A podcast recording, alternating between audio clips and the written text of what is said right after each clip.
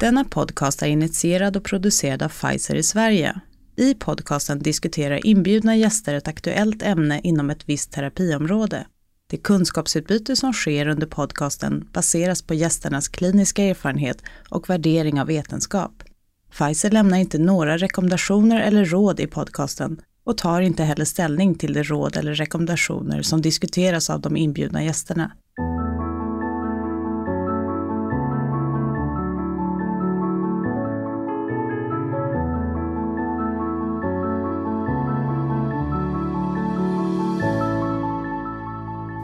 I det här avsnittet får vi höra hela webbinariet med nyheter och intervjuer från 2019 års ACR-kongress i Atlanta som Pfizers medicinska rådgivare Petra Neregård höll i.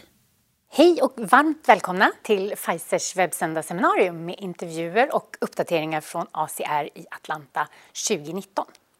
Jag heter Petra Neregård och är reumatolog och medicinsk rådgivare här på Pfizer. Idag tänkte jag presentera en blandning av intervjuer med forskare från Sverige, Kanada, Danmark, Storbritannien samt några av mina höjdpunkter också. Vi har intervjuat reumatologer och forskare om deras forskning men också om spännande höjdpunkter från kongressen. Jag tänkte börja med att prata om SLE. Inom SLE så händer det definitivt väldigt mycket just nu. Det fanns i år många SLE-sessioner om etiologi, patogenes, diagnostik, komorbiditeter och behandling.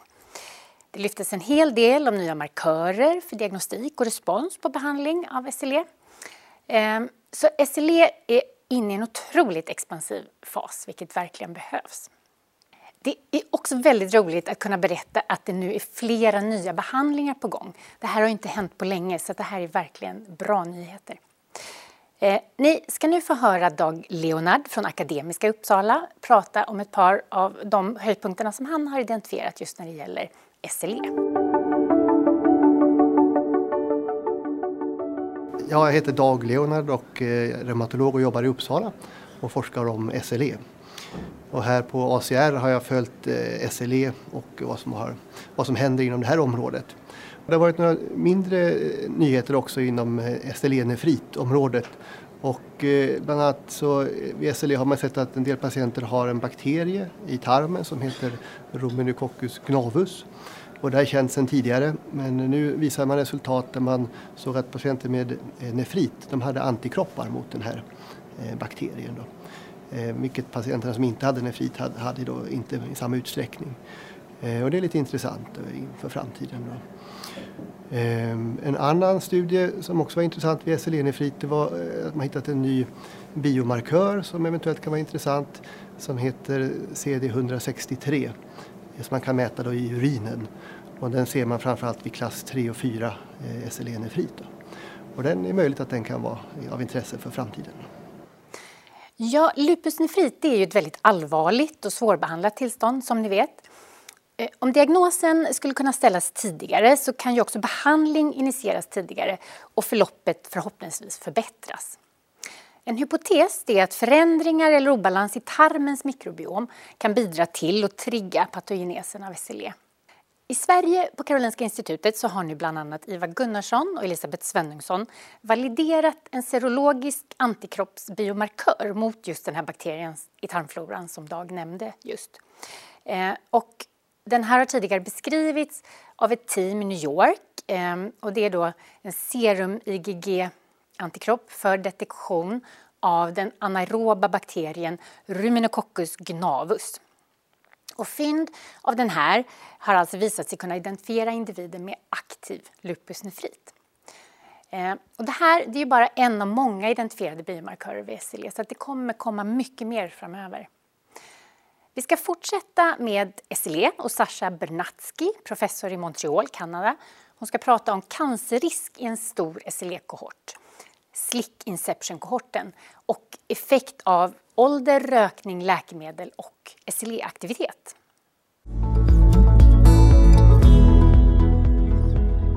So I've been interested for a long time in cancer risk in autoimmune diseases, including lupus.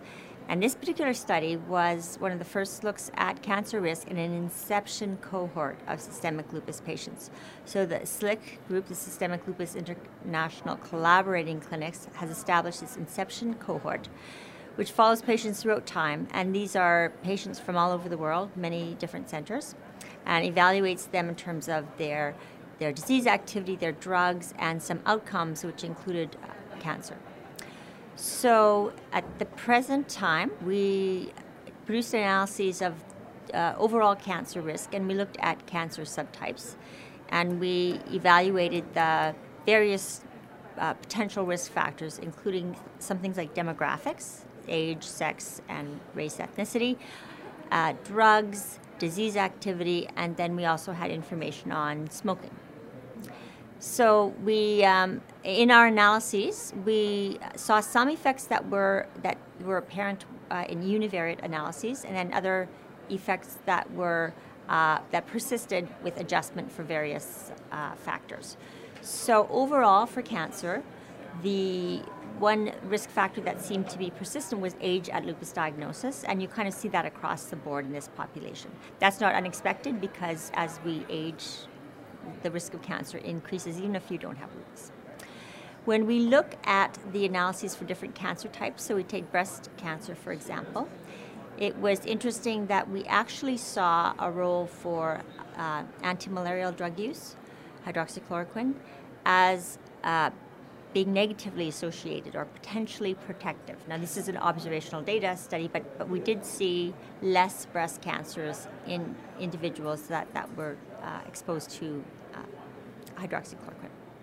So that was interesting, and we saw that also for non-melanoma skin cancers. In the group that we studied that had non-melanoma skin cancers, there was a trend for cyclophosphamide exposures being associated with higher risk, and that is something that has been seen in other populations. So we know that in transplant populations, exposure to immunosuppressants can increase the risk of non-melanoma skin cancer. When we looked at hematologic cancers, we did see quite an interesting trend for increased disease activity being associated with hematological cancers, but we have to keep in mind that we saw a relatively small number of hematological cancers because it's not that common a malignancy. So another important finding was the associations between smoking and cancer. So all of our lung cancer cases, and in fact all of our hematologic lung cancer cases, were smokers, as opposed to only 30% of the people who never had cancer. So overall, there was a trend for more cancers in the smokers. Definitely, when we looked at lung cancers and hematologic, there were we could see that there was some risk, high risk for among smokers. And when we broke down the lung cancer cases, we saw that people who smoked more had even more of a risk for lung cancer. So that, again, is something that we would expect. I think altogether, it gives us a really good picture of the way that different kinds of exposures affect cancer profiles differently in people with systemic lupus.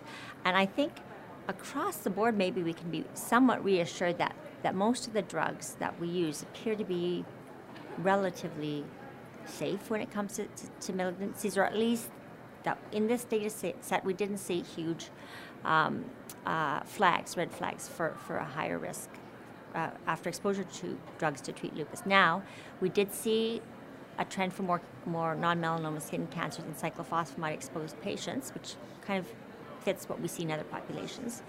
And I think that perhaps motivates us to keep looking for drugs to treat aggressive forms of lupus, so that we can maybe someday use even less of cyclophosphamide perhaps than we've used in the past.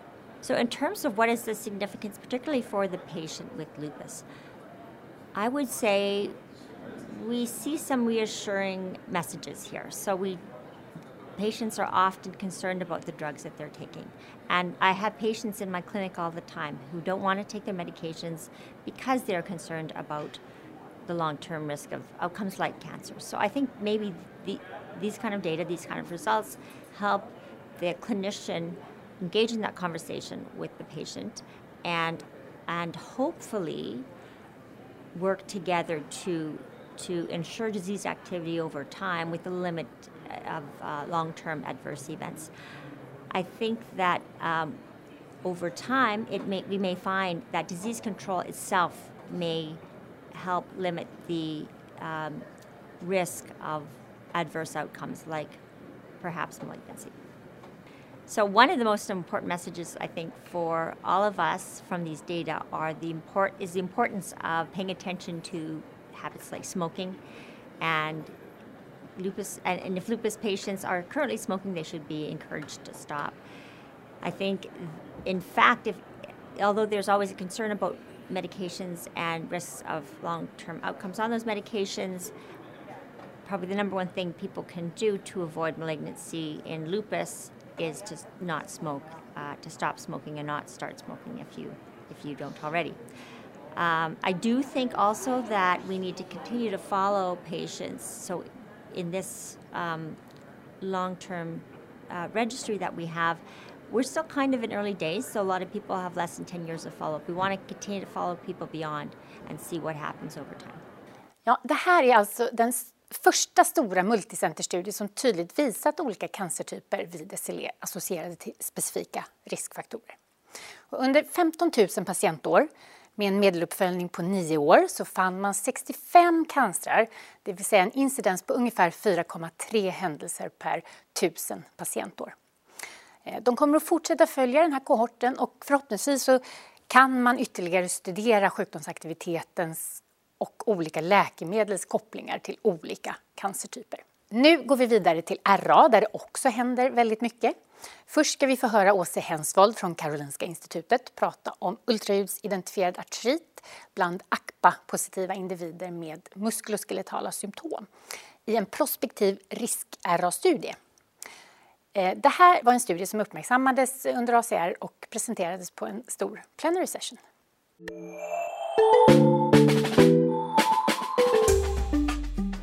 Vi är intresserade av utvecklingen av reumatoid artrit. Vi är intresserade specifikt av utvecklingen av ACPA-positiv reumatoid artrit.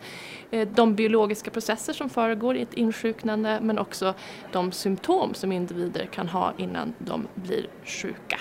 Vi gick tillväga så att vi har tillfrågat individer som har kommit på remiss till reumatologen på Karolinska sjukhuset, men också till Centrum för reumatologi, och visat sig att de inte har någon reumatisk sjukdom efter noggrann utredning, men de har förekomst av anti-CCP-antikroppar i blodet, ACPA, och har vi tillfrågat dem att delta i en uppföljande studie, så kallad prospektiv studie, där vi följer dem och ser hur det går för dem och hur de mår och om de eventuellt utvecklar artrit senare under uppföljningen.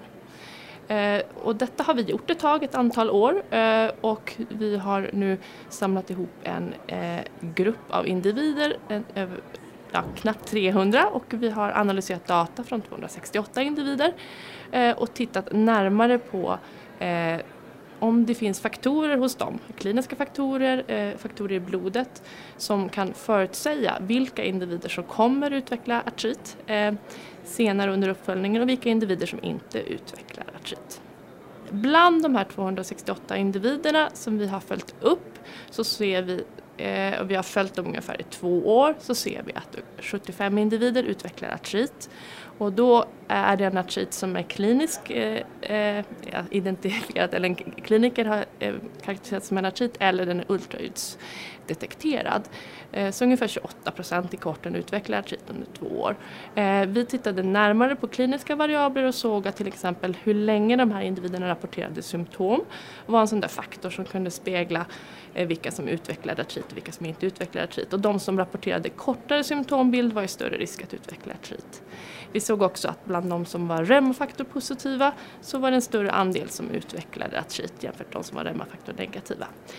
Vidare så har vi analyserat ultraljudsdata, och då ser vi att tenosynovit, som man kan se med hjälp av ultraljudsdetekterad tenosynovit i händer eller fötter, är också en sån här markör för ökad risk för utvecklande av artrit senare. Vi har analyserat blod och tittat på både inflammatoriska proteiner och olika typer av ACPA-reaktiviteter.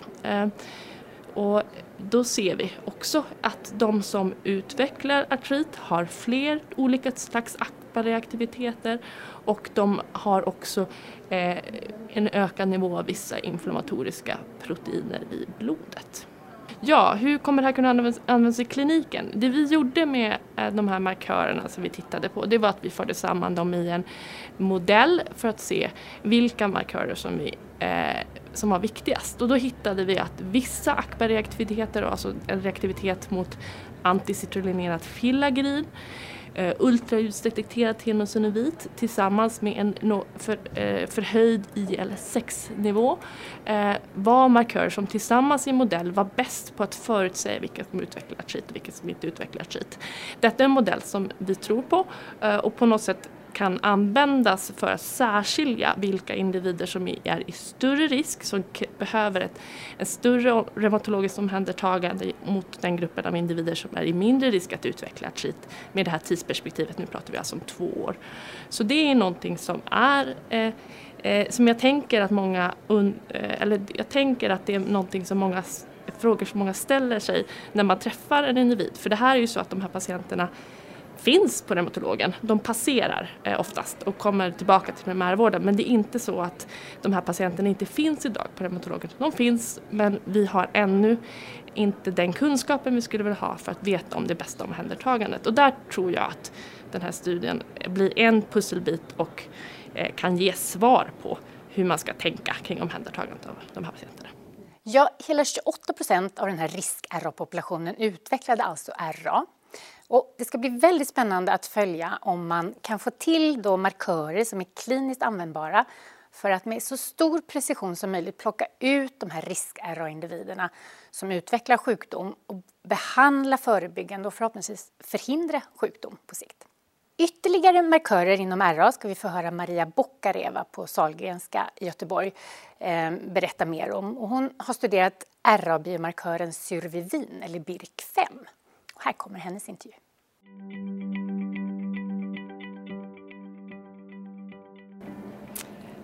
Det vi studerade hur interferon gamma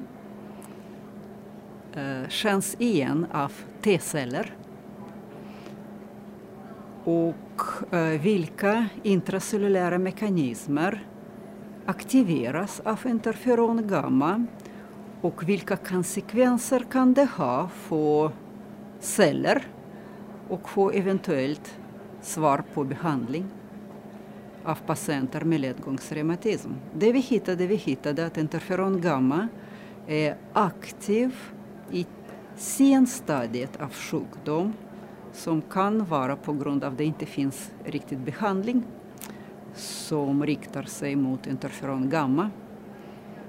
Och det syns väldigt tydligt att dessa interferon gamma-aktiverande processer liksom speglar upp hos patienter som har sin sjukdom längre än 10 år.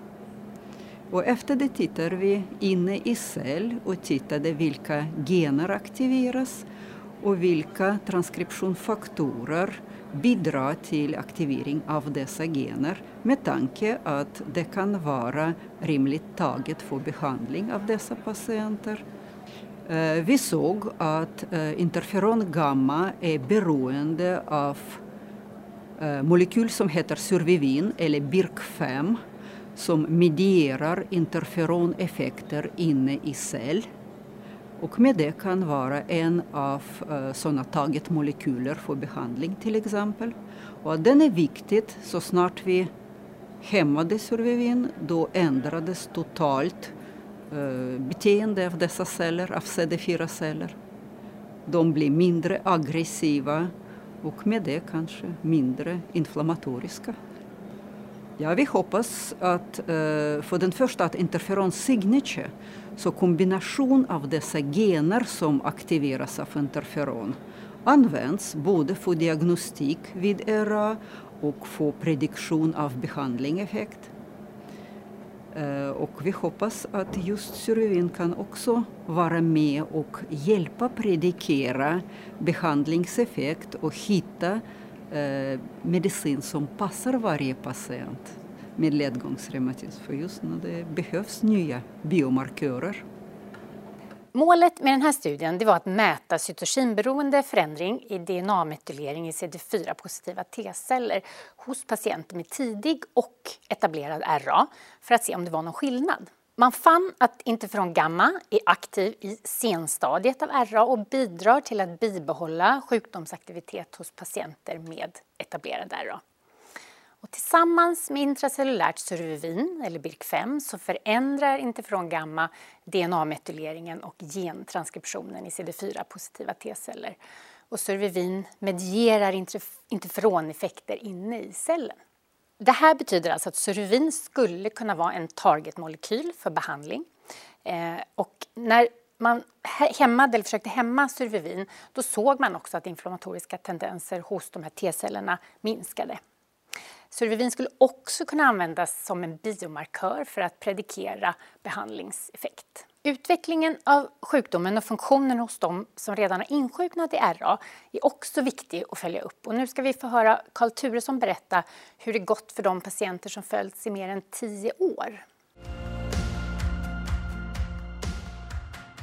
Ja, vi ville då titta på aktivitetsbegränsning vid tidig reumatoid artrit och använda oss av en insektionskohort av konsekutiva patienter med RA mellan 1995 och 2005 i Malmö. Det var patienter med max 12 månaders symptomduration.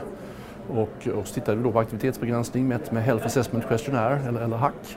Och vi tog även fram då förväntade värden beroende på ålder och kön med utgångspunkt ifrån en studie från Finland där man undersökte HAQ i normalbefolkningen.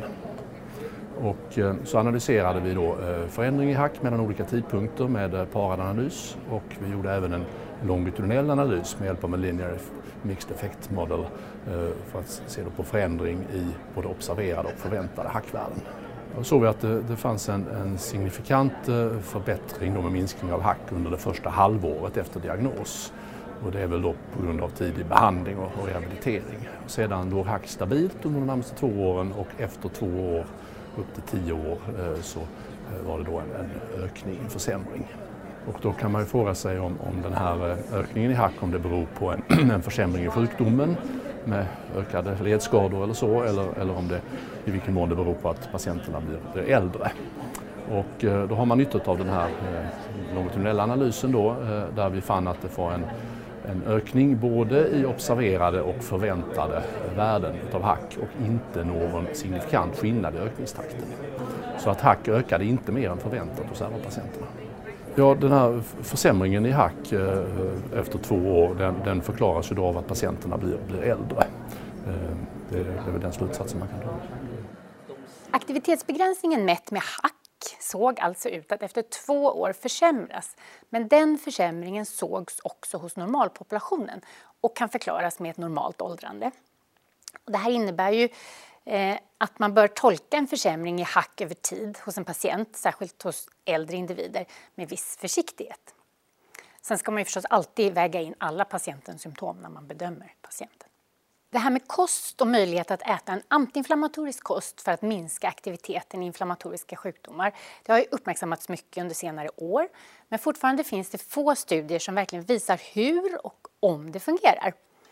Francesca Sedola och en forskargrupp i San Diego i USA har tittat på RA-patienter och möjligheten att behandla dem med just antiinflammatorisk kost.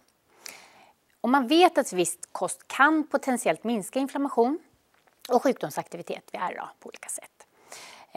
Man gjorde här en 2-veckors studie och tittade på effekt av antiinflammatorisk diet på kliniska och biologiska utfall hos RA-patienter. Kosten innehöll ingredienser som ökar bland annat omega-3 och 6-ratiot, som viss fisk, avokado, sesamfrön, linfrön. Man använde antiinflammatoriska kryddor som gurkmeja och svartpeppar. Man använde antioxidanter som till exempel vissa frukter, mango, papaya, ananas. Prebiotika och probiotika, till exempel gröna grönsaker som broccoli och grönsallad, spenat.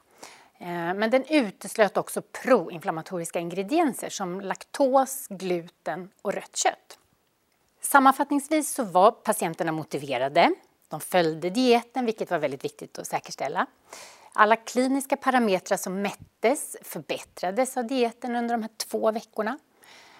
Det pågår nu studier för att analysera korrelationen mellan ett slags dietindexskår och förändringar i proinflammatoriska och antiinflammatoriska oxylipiner. Man tittar också på hur mikrobiomet i tarmen har påverkats. Överlag så sågs positiva resultat och man konstaterar att ytterligare forskning behövs, men att det alltså finns potential för att det här verkligen fungerar. Men den här gruppen kommer också att fortsätta att studera och analysera sin data. Nu går vi över till nästa punkt och ni ska få höra James Galloway, reumatolog i Oxfords, höjdpunkter under årets ACR. So I always enjoy ACR. I think this Congress I really enjoyed on the first day. There was, so this wasn't new research being presented, but on the Sunday there was a session where we had several great speakers talking about steroid use in rheumatic diseases in general, in vasculitis. And actually it was Ian McInnes, our ULAR president, presented on steroid use in rheumatoid. It was a great roundup of the evidence, but just really highlighting this is a class of drug that we've used for half a century or more than half a century in treating rheumatic diseases. And there is a substantial morbidity associated with steroid toxicity, even at what we might have historically considered to be safe doses down below 10 milligrams. And it was a real call just to remind us about the fact we should be avoiding steroids. And actually they talked in the lupus and vasculitis context about steroid-free treatment strategies. So that was a really good session.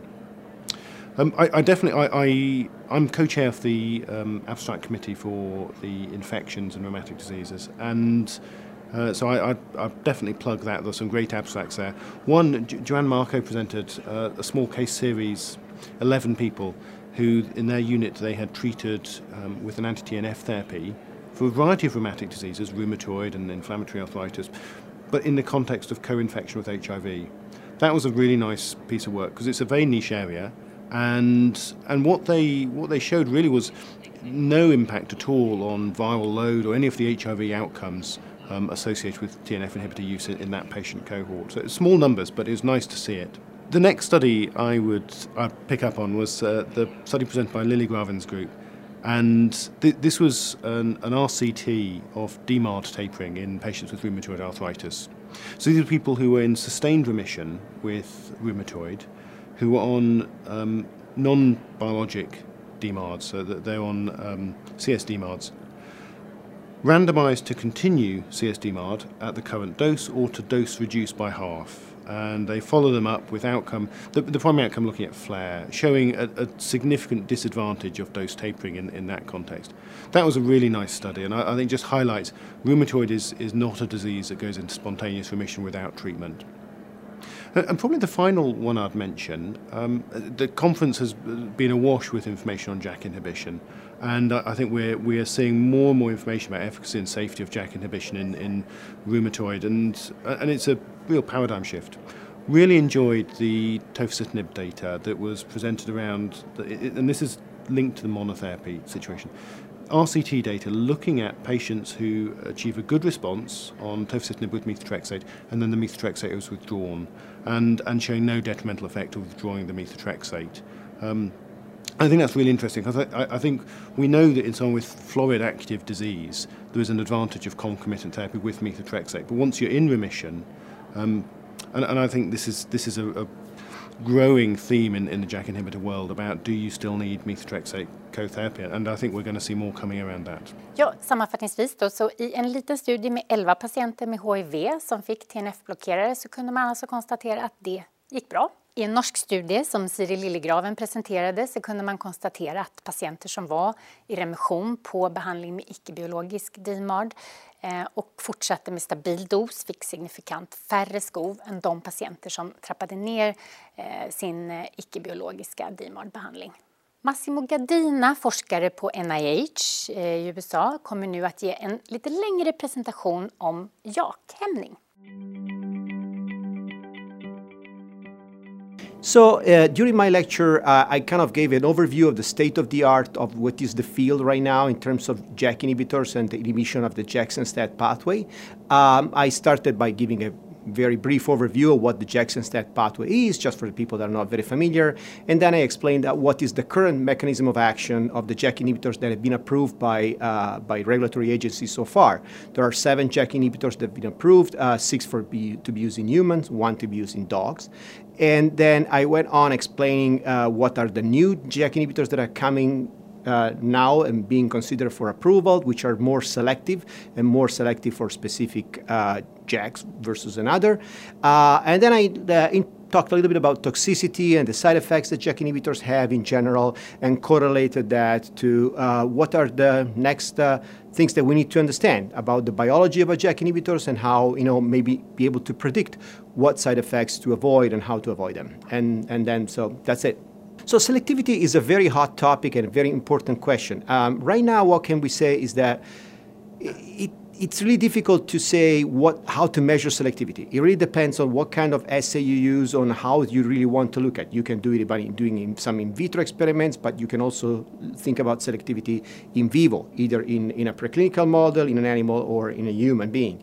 And sometimes, depending on how you do the assay and how you want to measure selectivity, you get different answer. So selectivity, it's important, but so far I would say maybe not that critical, at least for what we know right now. Right, as I was saying before, for the JAK inhibitors that have been approved so far, selectivity has not been an issue. Most of the JAK inhibitors that are currently approved by the agencies are pan-JAK inhibitors. They block more than one JAK at the same time, with the exception of the latest drug that has been approved. But maybe because of the diseases in which they've been approved, in which multiple cytokines are actually driving the process of the disease, blocking different JAKs is actually a beneficial thing. So in the future, I think that in terms of newer drugs, as I said, more selective coming along, we will have to see how really this selectivity helps in terms of treating diseases like rheumatoid arthritis, which is a multi-cytokine, again, driven disease, versus diseases that are specifically driven by one particular group of cytokine, one specific cytokine. And in my presentation, I actually refer to one of such diseases, which it's a monogenic disease, which is mostly driven by type 1 interferon. So in that case, I would say a very selective JAK inhibitor could be useful, maybe having less side effects compared to a pan-JAK, which has been used in the clinical trial that we did. So far, I think what we learned is that, first of all, the JAK inhibitors are good drugs, so they work. They work in a variety of autoimmune diseases, ranging from rheumatoid arthritis to ulcerative colitis, psoriatic arthritis. Again, these are diseases that are driven by different cytokines. What we also learned that there are some side effects, but they're not that bad. They are actually good drug, and this is something that probably was predicted.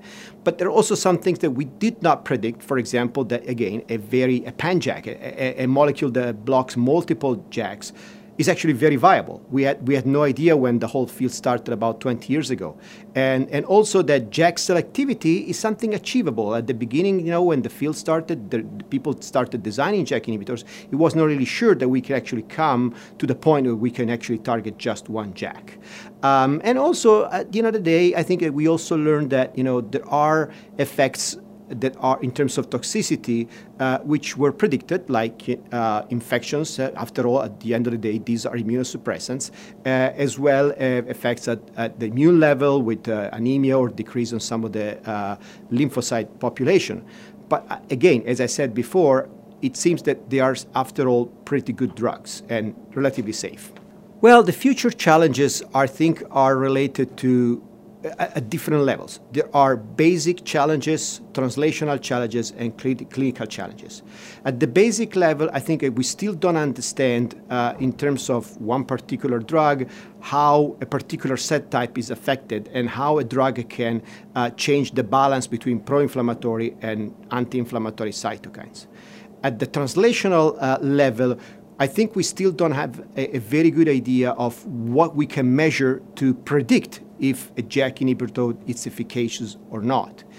And at the clinical level, I think we really need to understand what is the how we consider this class of drugs. Should we consider this drug like steroids or something that will replace eventually in the future the use of steroids. And also the other big clinical question is that how can we use these drugs in combination with other drugs that are currently used for treating autoimmune diseases, like combination with methotrexate or other DMARDs in general. And this has been shown in clinical trials to be efficacious and work very, very well. But I think these are still, there are still a lot of questions that are open in terms of what kind of drugs we can combine these JAK inhibitors, or in which diseases, vice versa, these drugs are better be used alone and as a monotherapy. Ja, det här var en väldigt uttömmande presentation, så jag tänker att jag säger inte så mycket mer. Men vi kan konstatera att behandling med JAK-hämmare, det kommer med största sannolikhet att öka framöver, och det är mycket forskning som pågår inom det här området. Nu går vi över till AS och PSA, och jag vill passa på att kort lyfta ett abstrakt som också lyftes på den avslutande höjdpunktssessionen under ACR. Om biologisk behandling kan förhindra utveckling av psoriasisartrit hos psoriasispatienter är någonting som man har velat veta länge. Och i en retrospektiv singelcenterkort i Buenos Aires, Argentina, så inkluderades 797 patienter. De flesta fick dock topikala läkemedel eller ljusterapi, och det var endast 92 patienter som erhöll biologiska läkemedel. Men man kunde i alla fall konstatera att behandling med biologiska läkemedel såg ut att kunna minska risken hos patienter med psoriasis från att utveckla psoriasisartrit. Och det här är i alla fall en viktig pusselbit, tycker jag. När det gäller både patienter med AS och PSA så har man intresserat sig för skillnaden mellan hur patienten skårar sina besvär jämfört med läkaren eller utvärderaren. Och i det här fallet avseende global VAS. Och i registerstudier så har man nu studerat hur en eventuell discordans påverkar retention och remission av en första TNF-hämmare. Och Merete Hetland från Danmark ska presentera data från ett forskningssamarbete, ett nätverk som kallas för Eurospa, och utveckla det här lite mer.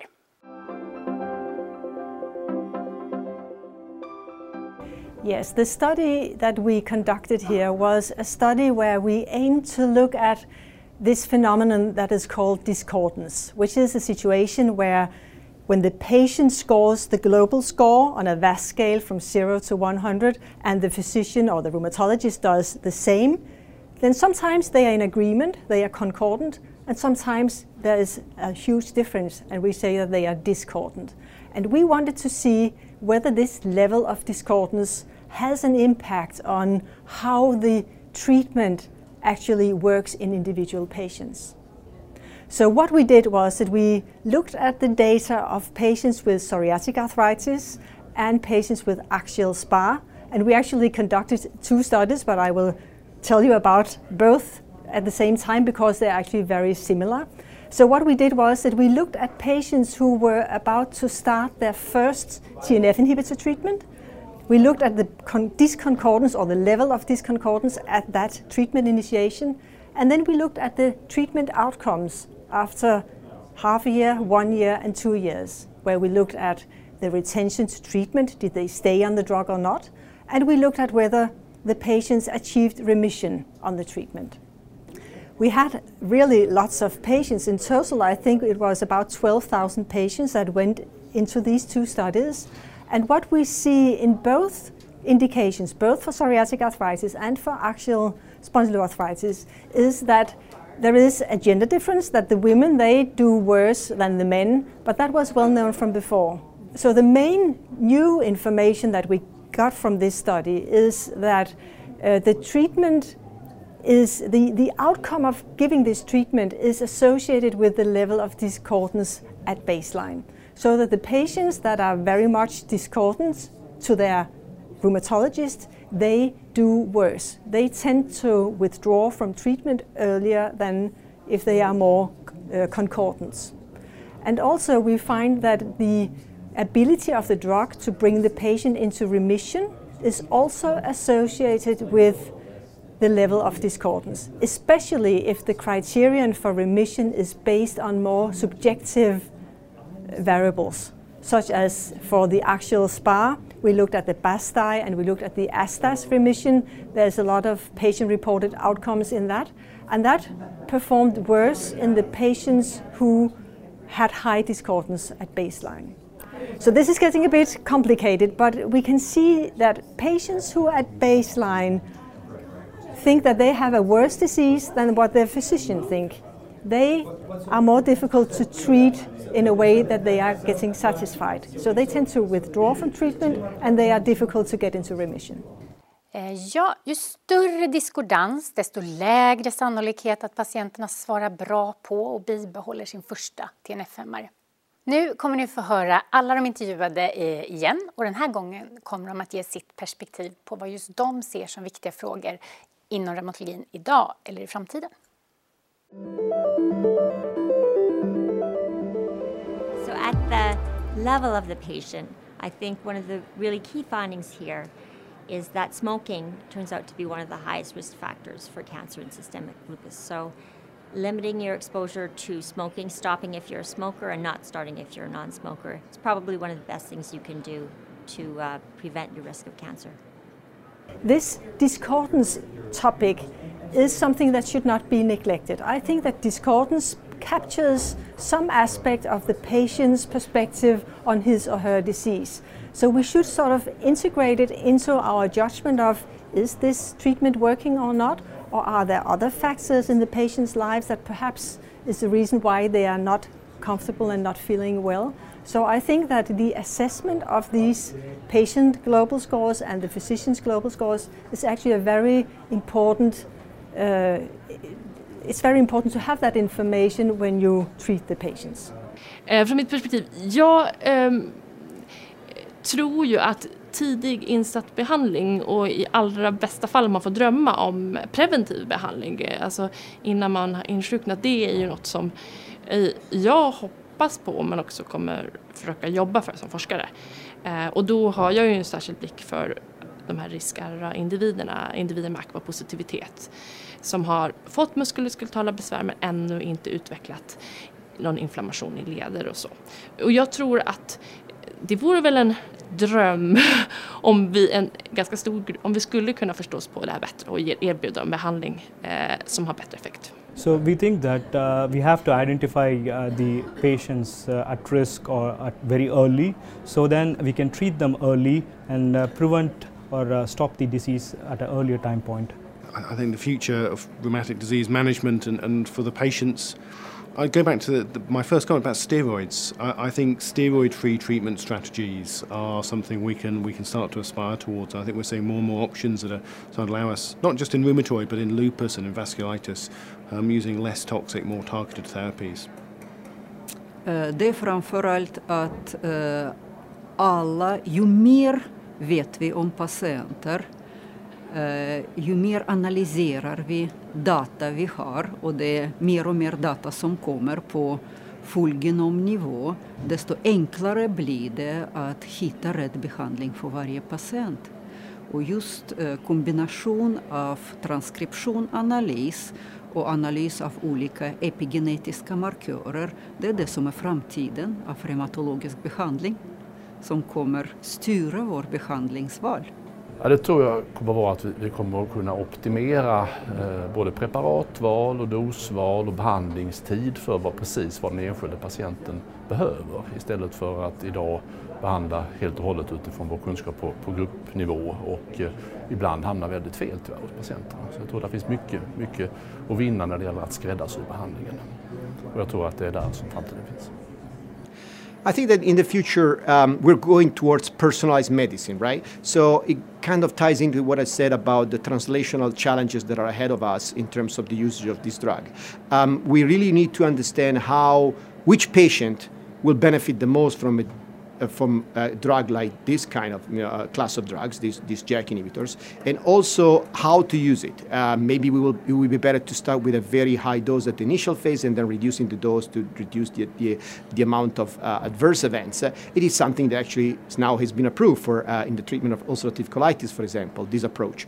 But in general, these are the questions that are the challenges really ahead of us on how to tailor the uses of these drugs to a specific patient, and instead of just using it at the same dose for everybody.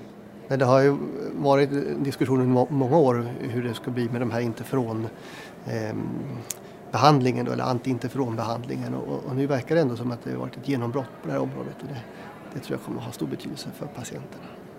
Biomarkörer för diagnostik och behandling, individanpassad behandling, precision medicine går som en röd tråd genom de här svaren. Det var ju ganska tydligt. Rätt behandling till rätt patient, det vill vi alltså se mer av i framtiden. Nu kommer ni inte att få höra mer idag, för nu är tiden slut.